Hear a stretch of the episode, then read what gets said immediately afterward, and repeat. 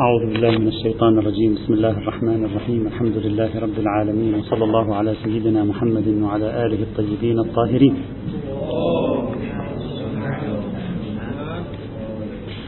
كنا نتكلم في أصالة عدم التزكية أو في مقتضى الأصل عند الشك في حلية لحم من اللحوم أو يعني جزء من حيوان يعني تعبير أدق.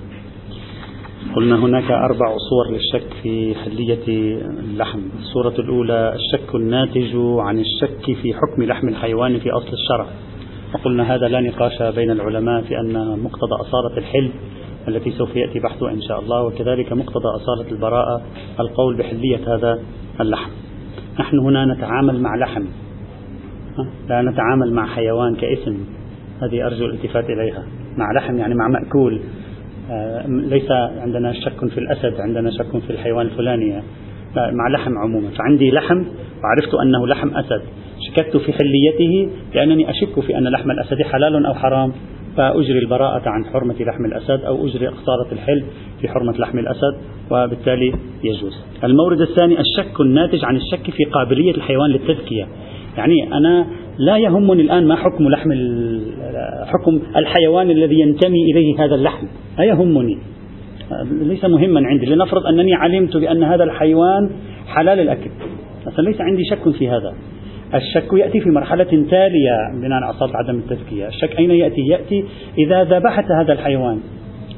أشك في أنه يقبل التزكية أو لا يقبل التزكية إذا يقبل التزكية فهو حيوان حلال مذكى نأكله.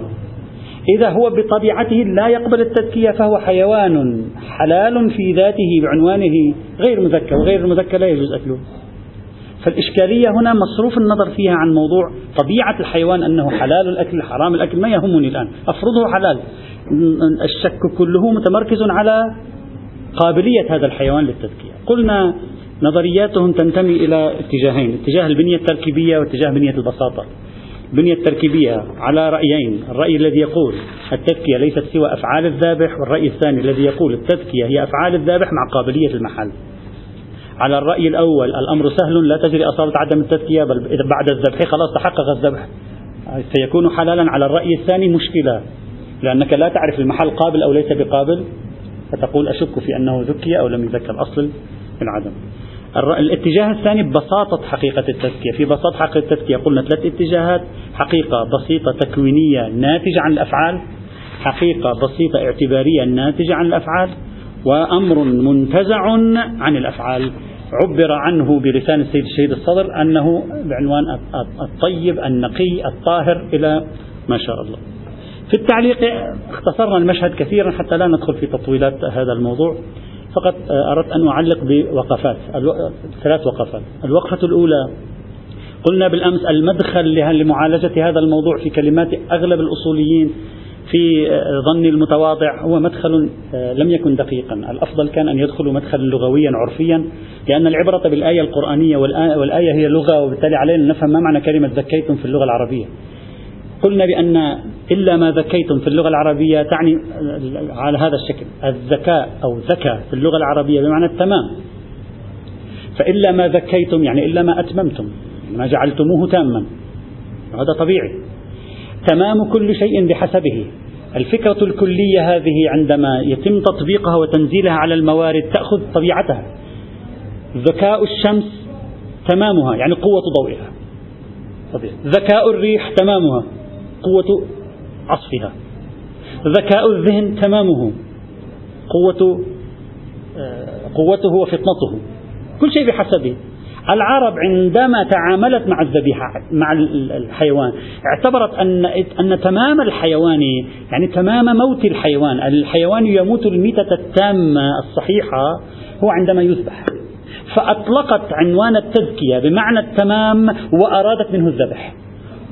ليس كلمة تزكية يراد منها الذبح كلمة تزكية يراد منها التمام لكن في كل مورد بحسبه. حتى لا نقع في خلط كما سوف نرى بعد قليل بين المفهوم والمصدر. وبنية اللغة عادة بما فيها اللغة العربية قائمة على هذا الأمر. تبدأ من موارد جزئية حسية تنتقل إلى كلي هذا الكلي ينزل على موارد متعددة فيأخذ معاني في موارد متعددة وهذا أمر شرحناه أكثر من مرة إذا الإخوة يذكرون في عملية كيفية تحليل المفردات اللغوية خاصة في اللغة العربية. تكلمنا عنه في العام الماضي عندما تكلمنا عن ولا تركنوا إلى الذين, إلى الذين ظلموا. ما مفهوم الركن؟ وأتينا بتحليله اللغوي وغير وغيره حتى نصل إلى نتيجة وغير ذلك من الموارد. فإذا النتيجة اللغة بمراجعة اللغة والاستعمالات نجد أن التذكية عندما تنزل بعنوانها الكلي على ميتة الحيوان تعني ذبح الحيوان. إلا ما ذكيتم يعني إلا ما ذبحتم. مش إلا ما ذبحتم مع قابلية الحيوان للذبح. وهو بعد قابليته للذبح يعني يذبح. مش قابليته للتذكية يعني شيء آخر تذكية. هناك خصوصية أخرى اسمها النقاء الطهارة قابليته للنقاء لا قابليته للذبح يعني يذبح. أو ينحر أو يصطاد بهذا الماء هذه كانت الوقفة الأولى. الوقفة الثانية. يوجد أربع مجموعات حديثية. طبعا أقول مجموعات تسامحا قد تكون مجموعة في داخلها رواية واحدة فقط من باب التوصيل.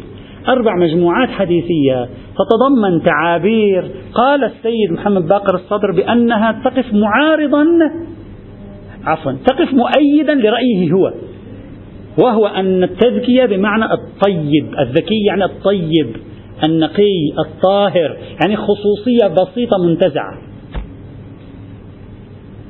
هذا ما طرحه. ما هي هذه المجموعات الأربعة؟ المجموعة الأولى. ما ورد بلسان إن كل يابس ذكي. يقول كل يابس يابس. يابس مقابل الرطب. كل يابس ذكي. طيب ذكي يعني مذبوح يعني كل يابس ذكي يعني كل يابس مذبوح ذكي يعني طاهر يعني نقي. سيد الصدر يقول سيد الصدر يقول يقول كل يابس ذكي شاهد على أن كلمة ذكي في اللغة العربية تطلق بمعنى الطهارة والنقاء. هذا الأمر الذي لم نجد له أحد من علماء المعاجم قال بأن كلمة ذكي تطلق بمعنى الطهارة. بالمناسبة ليس أحد من علماء المعاجم واللغويات العرب عندما تكلموا عن كلمة ذاك ياء أو ألف مقصورة قالوا بأن معناها في اللغة العربية الطهارة والنقاء. هذا مفهوم شرعي. لكن السيد الصدر يصر على أن المعنى اللغوي هو النقاء. والطيب ويأتي بهذه الشواهد باعتبار أنها شواهد عربية على على أي حال. يعني نوع من الاجتهاد اللغوي يمارس السيد الصدر. ولو في مقابل اللغويين. ما في مشكلة. كل يابس ذكي يعني كل يابس طاهر. شو كل يابس يعني هذا يابس. ذكي يعني مذبوح؟ لا معنى له. هذا هذه المجموعة الأولى. المجموعة الثانية ما دل على جواز الصلاة في الجلد الذكي. يجوز الصلاة في الجلد الذكي. سيد الشيخ قال شوف شو يعني الجلد مذبوح؟ تذبح الجلد أنت يعني؟ لا معنى يكون ذكي يعني مذبوح هنا. جلد ذكي يعني جلد طاهر. تجوز الصلاة في الجلد الطاهر. هذا معناه لا أكثر ولا أقل. المجموعة الثالثة ما ورد من أن الجنين ذكاته ذكاته أرجوكم آه، نتكلم في ذكاء بحرف الذال وليس الزكاة انتبه جيدا الزكاة التزكية لها معنى آخر. ما ورد من أن الجنين ذكاته ذكاة أمه. طيب إذا ذكاته ذكاة أمه يعني هو يذبح الجنين؟ يعني ذبحه ذبح أمه؟ هو واضح ليس هذا هو المعنى.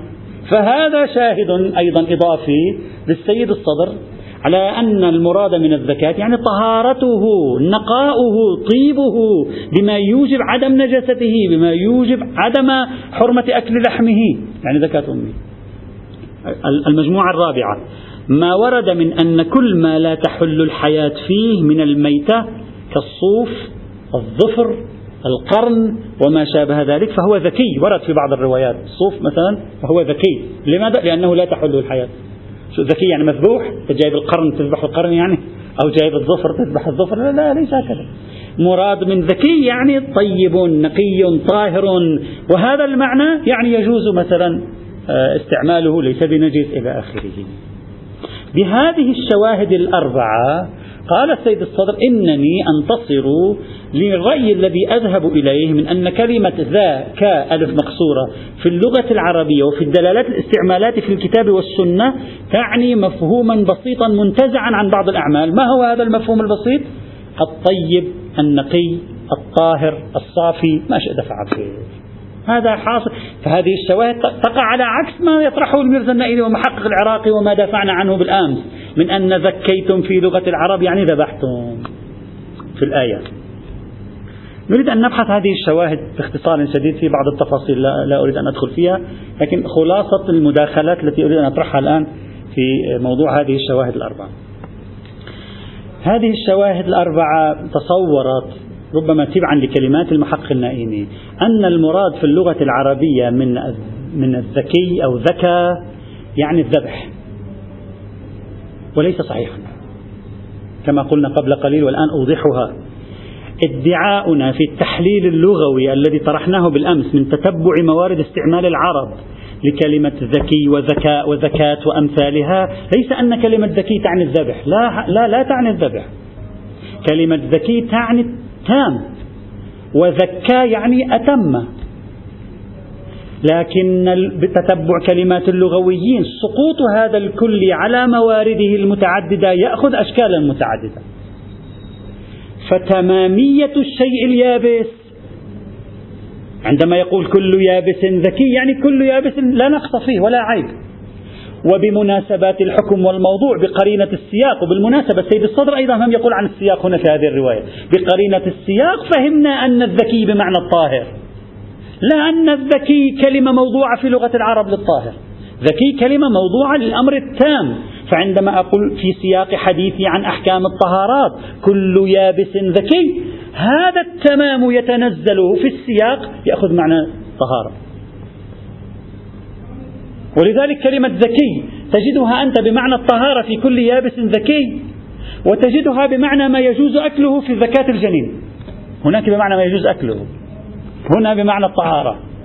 لا, لا تنوعا في الدلالة, الدلالة اللغوية بل لأن المعنى واحد وعندما ينزل على سياقات متعددة يأخذ شكل السياقات المتعددة. فهذه الموارد التي ذكرها رحمة الله تعالى عليه تهدم القول بأن كلمة الذكي بمعنى المذبوح. نعم صحيح. لكنها لا تهدم القول بأن الذكي بمعنى التام وتما و وأن هذا المفهوم مفهوم التمامية عندما ينزل على شكل ميتة الحيوان كيفية موت الحيوان يصبح معناه الذبح. يعني عندما أقول ميتتها أو موت هذا الحيوان ذكي تام أي إنه كان على طريقة الذبح. في مقابل ماذا؟ في مقابل أمرين. في مقابل ما مات حتف أنفه وتسميه العرب ميتة. وفي مقابل ما مات بفعل غير الذبح ويسميه القرآن بنحو التمثيل المنخنقة والموقوظة والمتردية والنطيحة وما أكل السبع. فصار عندنا ثلاثة الذكي أي المذبوح ما مات بفعل فاعل غير الذبح وما مات حتف أنفه. توفي خلص عمره. إذا كل يابس ذكي نعم كل يابس طاهر. لكن لا لأن كلمة ذكي تعني طاهر بل لأن كلمة ذكي تعني تمام وبمناسبات الحكم والموضوع وبقرينة السياق فهمت التمام هنا بمعنى الطهارة. زكاة الجنين زكاة أمها بنفس الطريقة وهكذا. فهذه الإشكاليات التي طرحها السيد الشهيد تنفع في رد أطروحة العراقي والنئيني رحمة الله تعالى عليهما ولكنها لا تنفع في التحليل الثاني للدلالة اللغوية الذي هو عبارة عن التمام وظهور معان جديدة في تنزيل التمام على سياقاتها المتعددة. تمام كل شيء بحسبه. وقال اللغويون إن تمام الموت في, المي في الميتة الحيوانية عند العرب هو ذبحها يعني العرب تعتبر الذبح بأنه نوع من تمامية موتة الحيوان. يعني يعتبرون الذي مات حتف أنفه كأنما هو ناقص كأنما هو فاسد كأنما هو في مشكلة. ليس تاما موته. إذا أردت أن يكون موته على التمام والكمال فينبغي أن يكون موته على الذبح. فقالوا ذكيتم. وهنا لا توجد حقيقة متشرعية. هذا النص قرآني. وهذه نصوص لغوية في زمن والعرب عندهم كلمة التذكية. لا بمعنى الطهارة بل بالمعنى الذي قلناه تبعا لتتبع كلمات اللغويين والاستعمالات اللغوية في هذا المضمار. وبناء عليه نخلص إلى النتيجة التالية.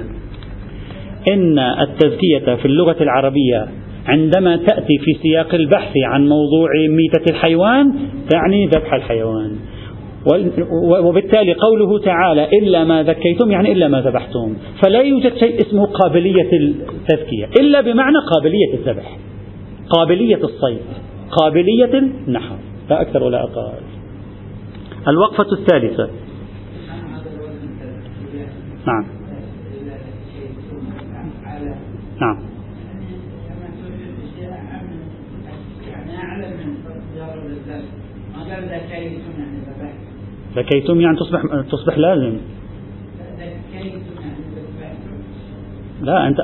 هذا ومصدره التذكير لأنه في شيء ذلك يعني أعلى من ذلك بطريقة معينة طريقة صحيحة. بطريقة صحيحة. نعم هذا لم نختلف فيه لكن معناه الذبح. بطريقة صحيحة. المدعى أن التذكية هي الذبح مثلا على رأي الثاني التذكية هي الذبح بالطريقة الصحيحة زائد وجود شيء خاص تكويني. هذا بحث. هذا محل الإدعاء. نعم الذبح بالطريقة الصحيحة. ومن حق الشريعة أن تتدخل في كيفية التذكية يعني في كيفية الذبح وتضع شروطا وقيودا طبيعي ويعمل بها.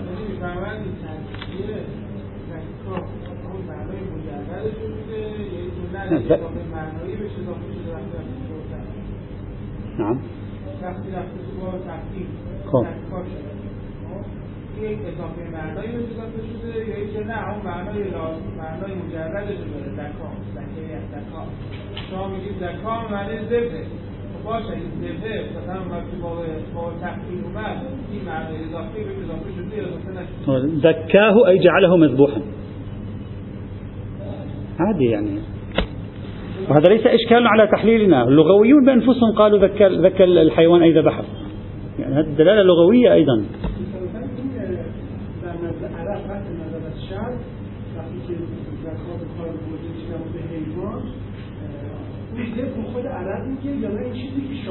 لا العرب.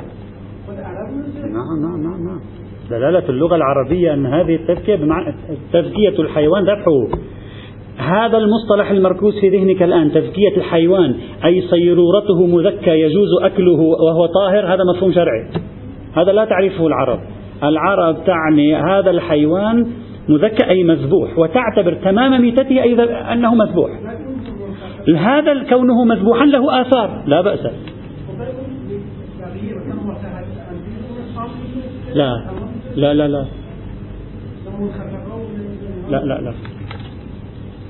ألا تأكله لا تأكله بحث آخر.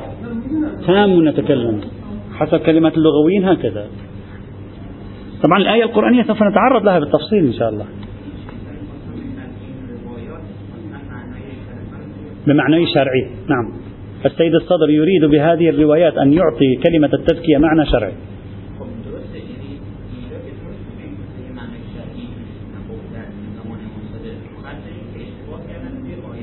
لا لا ادعاؤنا أن معنى شرعي هم لا وجود له. استخدمت بالمعنى اللغوي غاية الأمر. الذبح هذه الوقفة الثالثة. الذبح في الشريعة له آثار. في بعض الموارد من آثاره حلية اللحم. في بعض الموارد من آثاره طهارة المذبوح وليس حليته.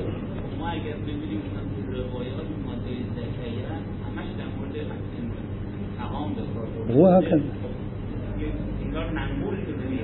لا ما نقولنيش استعملت العرب هذه استعملت الشريعة هذه الكلمة في أحد مواردها. خب استع... تغيير؟ ذبح. مية معنى ذبح. لماذا تريد أن تجعلها جاءت بمعنى الطيب؟ الشريعة استخدمت كلمة التذكية في مورد الحي... في مورد آه، موت الحيوان. يعني استخدمتها بمعنى الذبح.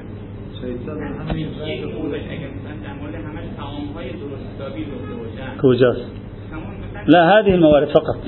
هذه الموارد الأربعة التي قالها السيد الشهيد هي هذه الموارد المذكورة.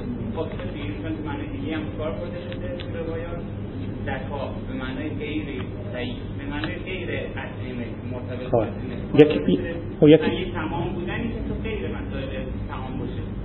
لا في غير الطعام لا أذكر أنه في رواية. لا. لا مرتبط ليس مع الطعام. أحيانا مرتبط مع الطهارة.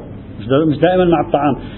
شوف شيخنا العزيز ادعاؤنا أن التزكية تعني الذبح. انتهى. إذا قالت الرواية هذا الحيوان مذكى أي هذا الحيوان مذبوح.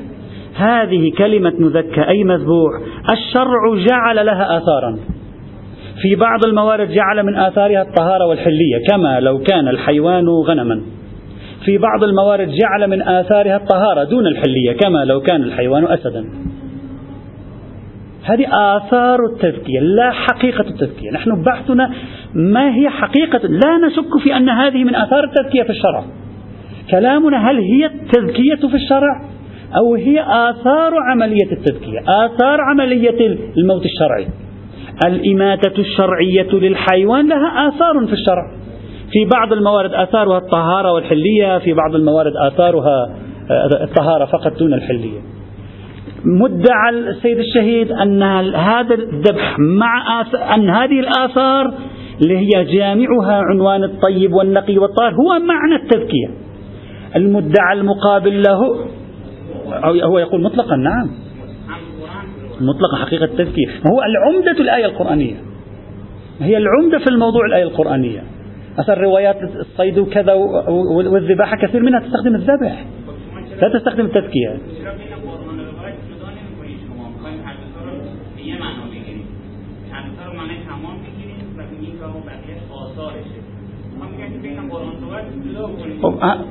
إذا ثبت يعني إذا كان ثلاث أربع روايات تريد أن تجعل حقيقة متشرعية لا بأس. هم ينفعني ما في مشكلة. لكن أنا أقول لا. الكلمة ما زالت على معناها واستخدمت بمعنى المذبوح والشريعة جعلت للمذبوح على الطريقة الشرعية آثارا. ليست الآثار تذكية هي آثار التذكية.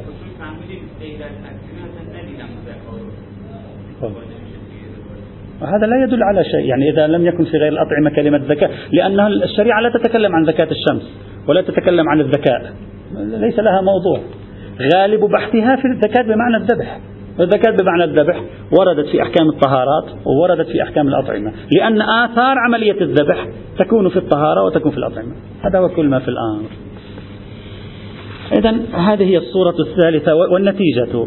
إذا شك في, الحي في, الح في حلية لحم أو حرمته للشك في أن الحيوان صاحب هذا اللحم حلال في الشرع أو لا فهو مجرى أصالة الحل أو مجرى أصالة البراءة. اثنين إذا شك في حلية اللحم أو عدم حليته نتيجة الشك في كونه آه، مذكى أو لا للشك في قابليته للتذكية قلنا إذا كان مذبوحا أو منحورا أو مصطادا على الطريقة الشرعية لا معنى للشك في التذكية فقد تحققت التذكية وإن لم يكن على هذا على هذه الطريقة لا معنى للشك في التذكية إذ لا تذكية وإذا شككنا هذا اللحم صاحبه مات مذبوحا أو لا هنا يكون الشك في التذكية وتجري أصالة عدم التذكية مجرى أصالة عدم التذكية يكون فقط في مورد الشبهة الموضوعية حينئذ لا في موارد الشبهة الحكمية. تتأمل جيدا. الصورة الثالثة. الشك الناتج عن الشك في عروض مانع التذكية يعني قالوا التذكية مهما سميتها التذكية باصطلاحهم آه، تحصل. أشك؟ هل وجد وأنا أذبح هذا الحيوان؟ هل ثمة شيء كان موجودا مانع عن حصول التذكية بمعناها الشرعي؟ غير المعنى اللغوي الذي نتكلم عنه. بمعناها الشرعي عندهم مثلا مثلا جئنا بإبل. نحرناه على الطريقة الشرعية. نحرنا الإبل على الطريقة الشرعية. شككت هذا الإبل هل كان جلالا أو لا؟ يعني يحتاج على عذرة الإنسان أو لا؟ إذا كان الإبل جلالا فلحمه حرام. لحرمة لحم الحيوان الجلال كما سوف يأتي بحثه. ولو كان في الأصل لحمه حلال لأنه إبل. وإذا ما كان جلالا فبالذبح صار لحمه حلالا. فأنا في الحقيقة أشك في التذكية. تذكية هنا بالمعنى الشرعي لا بالمعنى اللغوي يعني بالمعنى الفقهي الذي أخذوه. أشك فيها لا للشك في حصول سببها. حصل السبب بل للشك في وجود مانع عن هذه التذكية الذي هو الجلل. وهذا الشك تارة يكون على نحو الشبهة الحكمية وأخرى يكون على نحو الشبهة الموضوعية. أما على نحو الشبهة الموضوعية فبالمثال الذي ذكرناه وأما على نحو الشبهة الحكمية مثلا أنا أعلم أن هذا الإبل جلال وأنه اعتاش لشهرين ثلاثة أشهر على عذرة الإنسان أجلكم الله. ولكنني أشك هل الجلل يوجب حرمة الحيوان أو لا؟ حرمة لحم الحيوان أو لا؟ فهذا شبهة حكمية. فعندما أذبحه أشك في حصول التذكية. لشكي في أن الجلل مانع عن التذكية أو لا؟ هنا المفترض على مقتضى القاعدة إجراء أصالة عدم المانع. وهذا ما ذهب إليه كثيرون إجراء أصالة عدم المانع وبالتالي نرتب عليها آثار حصول التزكية حينئذ سواء كانت الشبهة شبهة حكمية أو كانت الشبهة شبهة موضوعية. أما على ما بنينا عليه فلا معنى لهذا البحث. هذا البحث لا معنى له. في مفهوم التزكية لأنه ما دامت التزكية هي الذبح فقد علمنا بتحقق الذبح. فنقول هذا الحيوان مذكى في الدلالة القرآنية.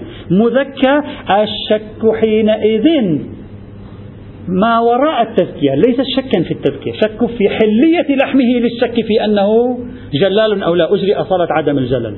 الشك في حلية لحمه للشك في كون الجلل موجب لحرمة اللحم. الأصل هو البراءة. طريقة التخريج النتيجة واحدة لكن طريقة التخريج ستكون مختلفة. الصورة الرابعة والأخيرة وهي التي تقول الشك الناتج عن الشك في أخذ شيء في التزكية يعني التزكية آه، مثلا نحرز أننا ذبحناه لكن نشك هل أخذ في حصول التزكية كون آلة الذبح من الحديد أو لا؟ شككنا. إذا جبت أنا ستيل مثلا هذا وذبحته بغير الحديد. هل آه، يحل أو لا يحل؟ سموا هم كلمة يحل أو لا يحل سموها تذكية لأن التذكية عندهم لها مفهوم شرعي واعتبروا المفهوم الشرعي هو نفسه المفهوم اللغوي القرآني. فقالوا عندما أشك في حصول التذكية نتيجة الشك في أن الحديدية وليس الحديدة التي في اليمن في أن الحديدية شرط في حصول التذكية أو لا؟ الأصل آه، نفي الشرطية. مثل الأصالة نفي المانعية. الأصل نفي الشرطية وبالتالي آه، آه، الموضوع يكون نتيجته الحلية. أما على ما ذهبنا إليه نقول هذا الحيوان مزكى ولكن نشك في حليته. مذكى يعني عفوا. هذا الحيوان ذبح لكن نشك في أنه ذبح على الطريقة الشرعية أو لا. لشكنا في أخذ شرط في الطريقة الشرعية. نقول أصالة عدم الشرطية محققة نثبت الطريقة الشرعية ثبتت التزكية كانت آثار التزكية موجودة حينئذ. والنتيجة؟ نعم. والنتيجة؟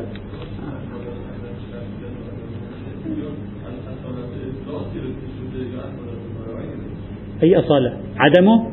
أصالة العدم. هذا لا لا هذا راجع إلى البحث الذي درسناه جميعا في أصول الفقه في ملحقات البحث في تفاصيل مباحث البراءة إجراء البراءة عن المانعية إجراء البراءة عن الشرعية أو, أو أصول العدمية نعم هناك يبحث يبحثونه عادة. أن المرجع هل هو التمسك بالإطلاق أو المرجع هو أصل عدمي. هناك على المقرر هناك أيضا. والنتيجة في كل الموارد الأربعة التي ذكرناها الحق هو أن المجرى مجرى البراءة أو ناتج مجرى البراءة. خلافا لمن ذهب إلى أنه في أغلب الموارد سيكون الناتج هو مجرى أصالة الاحتياط. هذا ما يتعلق بهذه المقدمة التي أردت أن أبحثها لا أريد أن أطيل بها أكثر. نشرع بالفقه في الفصل الأول الفقه القرآني في الأطعمة والأشربة. نترك هذه التحليلات. نأتي إلى كلام الله تبارك وتعالى وسنة نبيه وأهل بيته. آنس لنا من هذه التحليلات. كلام ربنا وكلام نبينا وآله عليهم جميعا أفضل الصلاة والسلام. اللهم صل على محمد وآل محمد. الفقه القرآني في بحث الأطعمة والأشربة. تعرض القرآن لبحث الأطعمة والأشربة في موارد متعددة سأفرزها على سبعة محاور. المحور الأول حرمة الخمر والمسكرات. المحور الثاني حرمة الخبائث وحلية الطيبات. المحور الثالث حرمة الأطعمة الخاصة. المحور الرابع طعام البحر. هذه كلها لأنه تعرض لها القرآن فرزناها كل واحد على حدة. المحور الرابع طعام البحر. المحور الخامس أصالة الحل والبراءة. أو أصالة الحل وأصالة البراءة. المحور السادس الحرمة العارضة على المأكول والمشروب. يعني هل المأكول والمشروب إذا كان حلال هل تعرضه حرمة؟ ما, ما هي تعبير القرآن في هذا الموضوع؟ البحث المحور السابع والأخير الحلية العارضة. ما معنى الحلية العارضة؟ يعني إذا كان الحيوان حرام فتعرضه الحلية. فمن اضطر غير باغ ولا عاد إلى آخر الآية. تركيب المقاطع القرآنية فصلها عن بعضها وضع فهرس لها يوصلنا إلى هذا الفهرس السباعي المحاور. في سبعة محاور نبدأ بحرمة الخمر والمسكرات. من لا شك ولا ريب على ما يبدو من تتبع كلمات العلماء المسلمين أن الخمر وبعدين رح نعرف ما هي الخمر. الآن أنت نحن الآن في ذهننا الخمر معلومة. لكن بعدين رح نشوف الخمر هذه أصعب شيء نعرف ما هي الخمر. مثل الذي كما أمثل مرارا الذي درس بداية الحكمة في اليوم الأول قالوا بداهة مفهوم الوجود. وكان يقول مفهوم الوجود بديهي ما يحتاج إلى شرح. وفي اليوم العاشر من الدرس قال أصعب مفهوم رأيته في حياتي هو مفهوم الوجود. فنحن الآن كلمة الخمر مأنوسون بها. يعني واضحة الخمر بعد. لكن سوف يأتي إن شاء الله بالتفصيل. أصلا ما معنى الخمر الذي استخدمه القرآن الكريم؟ وعلى أي شيء يطلق الخمر؟ سعة ضيقا دلالة نفيا إثباتا كله سوف يأتي إن شاء الله تعالى. لكن الآن على الإجمال نقول لا شك ولا ريب عند المسلمين على أن الخمر اترك كلمة المسكر الخمر. على أن الخمر محرمة. شربها تناولها إلى آخره هذا لا شك في حرمته واستدلوا لذلك بجملة من الآيات القرآنية. الآية الأولى قوله تبارك وتعالى وهي أهم آية في القرآن تدل على حرمة الخمر. يا أيها الذين آمنوا إنما الخمر والميسر والأنصاب والأزلام رجس من عمل الشيطان فاجتنبوه لعلكم تفلحون. إنما يريد الشيطان أن يوقع بينكم العداوة والبغضاء في الخمر والميسر ويصدكم عن ذكر الله وعن الصلاة فهل أنتم منتهون؟ المائدة الآية 90 والآية 91 اعتبرت هذه الآية القرآنية أقوى آية في الدلالة على تحريم الخمر. وقد حشدت شواهد هذه الآية على التحريم على شكل عشرة شواهد تتعاضد لتجعل هذه الآية دالة على التحريم. لأن اليوم مولانا العزيز اليوم يوجد بعض المتحدثين وبعض الكتاب الذين يقولون هذه الآية لا تدل على التحريم لأن كلمة اجتنبوا لا تدل على الحرمة وهذا مطروح. تركيبة العناصر الدالة على تحريم الخمر في هذه الآية عشرة. أولا جعل الخمر في مصاف الميسر والأنصاب والأزلام التي يعلم بحرمتها في الشرع خاصة ما يتعلق بالأنصاب التي فيها آه، إشكالية الشرك. الأنصاب التي كان يضعها العرب فيها آه، لأصنامهم الأصنام فجعل الخمر في مصاف القمار المعلوم حرمته في الشرع وجعل الخمر في مصاف الأنصاب المعلوم حرمته بإشكالية الشرك وفي مصاف الأزلام تأتي بحث الأنصاب والأزلام.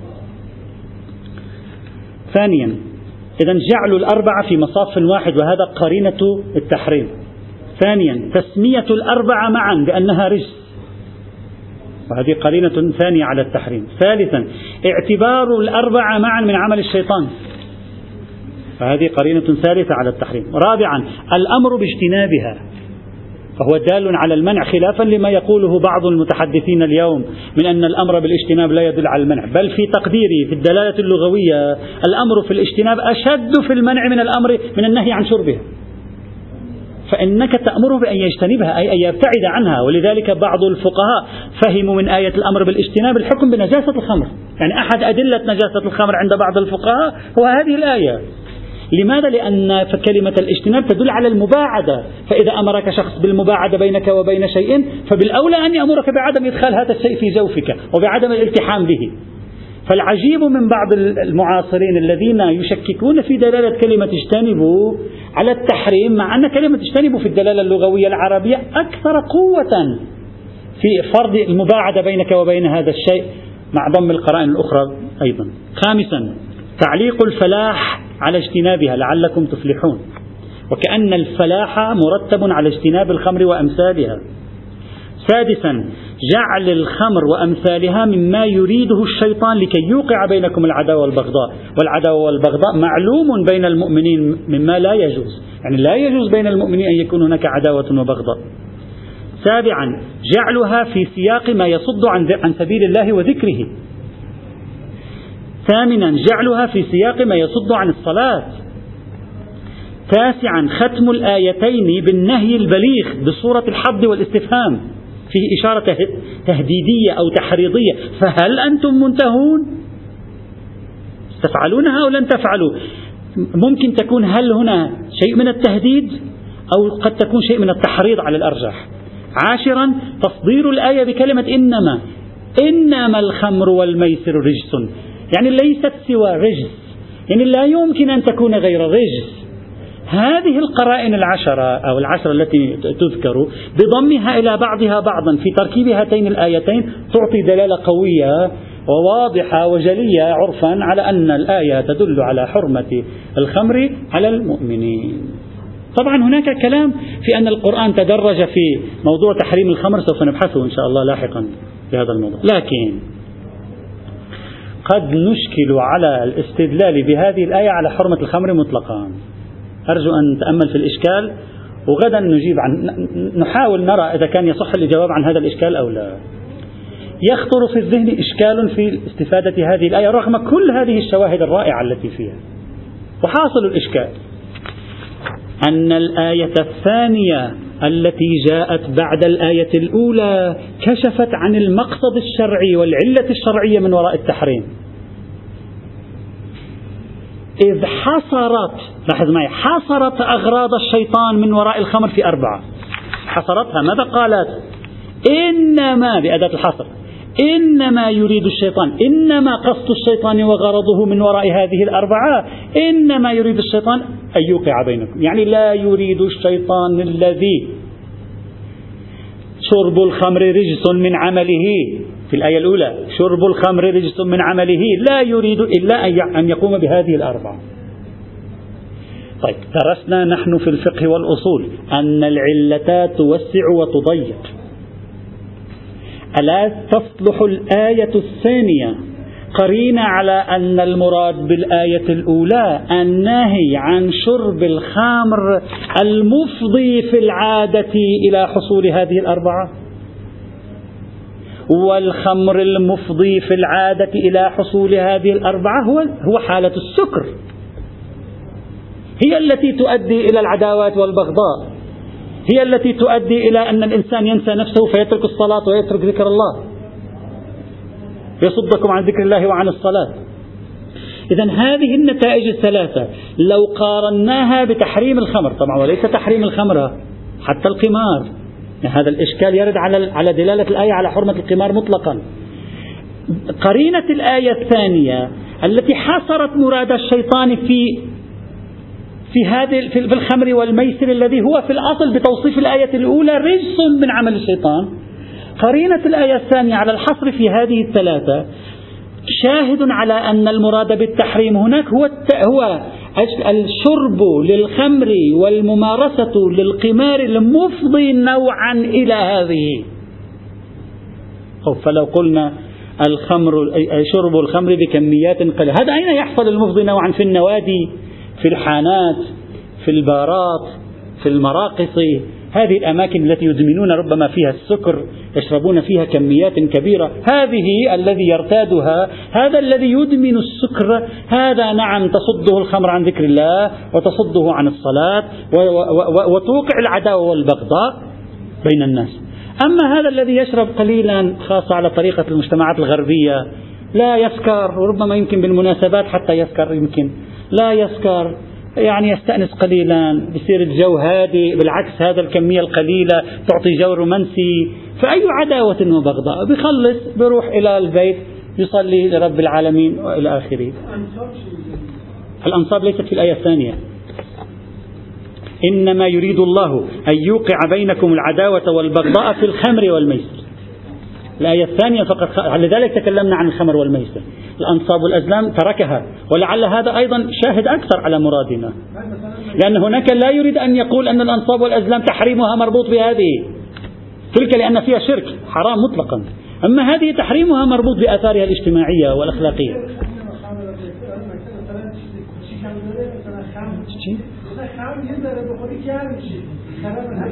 آه.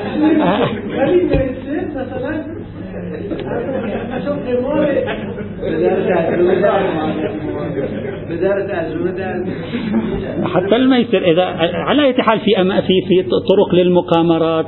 مثلا قد يقول لك إذا نظمت المقامرات بطريقة آه، يعني منظمة ولا لا تحدث مثل هذه الأشياء.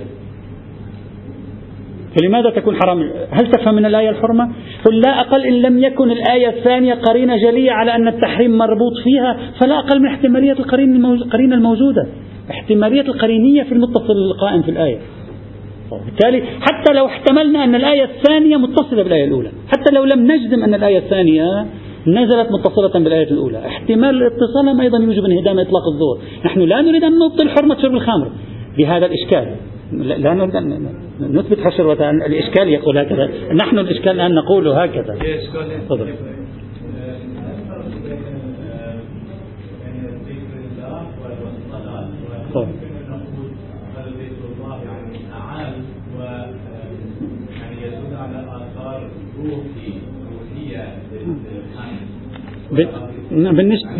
بالنسبة لي شخصيا شخصيا أنا من الذين يؤمنون بوجوب ذكر الله غير الصلاة. قد دلت عليه الكثير من الآيات القرآنية الكريمة. وعلى الإنسان أن بكرة وعشية أن يذكر الله سبحانه وتعالى. قد دلت عليه النصوص. الفقهاء يقولون هذا مستحب. لكن بحسب النصوص القرآنية وفق فهم القاصر وكثير من والعديد من الروايات أيضا لا يبعد القول بأن هناك فريضة إضافية على المسلم وهي أن يكون في حال ذكر الله. لا نقول دائما لكن أن يصدق منه عنوان أنه يذكر الله سبحانه وتعالى. هذا احتمال. احتمال آخر ذكر الصلاة آه، ذكر الصلاة بعد ذكر الله قد يكون باب ذكر الخاص بعد العام لمزيد تأكيد له. واللطيف مما يعزز هذا الإشكال الذي أدعيه أن أسباب النزول في هذه الآية تقول بأن الصحابة كانوا بعضهم يشرب بعض الخمور فوقع بينهم مشكلة فنزلت الآيات. هذا الإشكال لا أدري إذا أحد يعني يستفيد منه لضرب إطلاقية شرب الخمر. الخمر نتكلم الخمر لم يناقش فيها مسلم. المسكر ناقش فيه المسلمون سيأتي. مسكر غير الخمري ناقشوا فيه بعض الأحناف. الخمر لم يناقش فيه مسلم. هل يمكن الخروج عن عن هذا الإشكال؟ هل يمكن الإبقاء على إطلاقية دلالة الآية أو لا يمكن الإبقاء على إطلاقية دلالة الآية؟ كلامنا هنا قرآني وإلا إذا ذهبنا إلى السنة النبوية الشريفة سوف نذكر هناك بالتفصيل الأخبار المتواترة على حرمة قليل المسكرين. فضلا عن كثيره. هناك تنحل المشكلة الكلام هنا قرآني فقط. وإلا هناك الأصل الموضوع قابل للحال هذا الإشكال فكروا فيه. غدا إن شاء الله نتحدث عنه. والحمد لله رب العالمين. نمایی که اولید باید بفهمید که توی اتاق آدم بره در رو خودش قفل کنه. حتی اذکار هم صورت بگیره سکر هم صورت بگیره اشکال نداره. این خود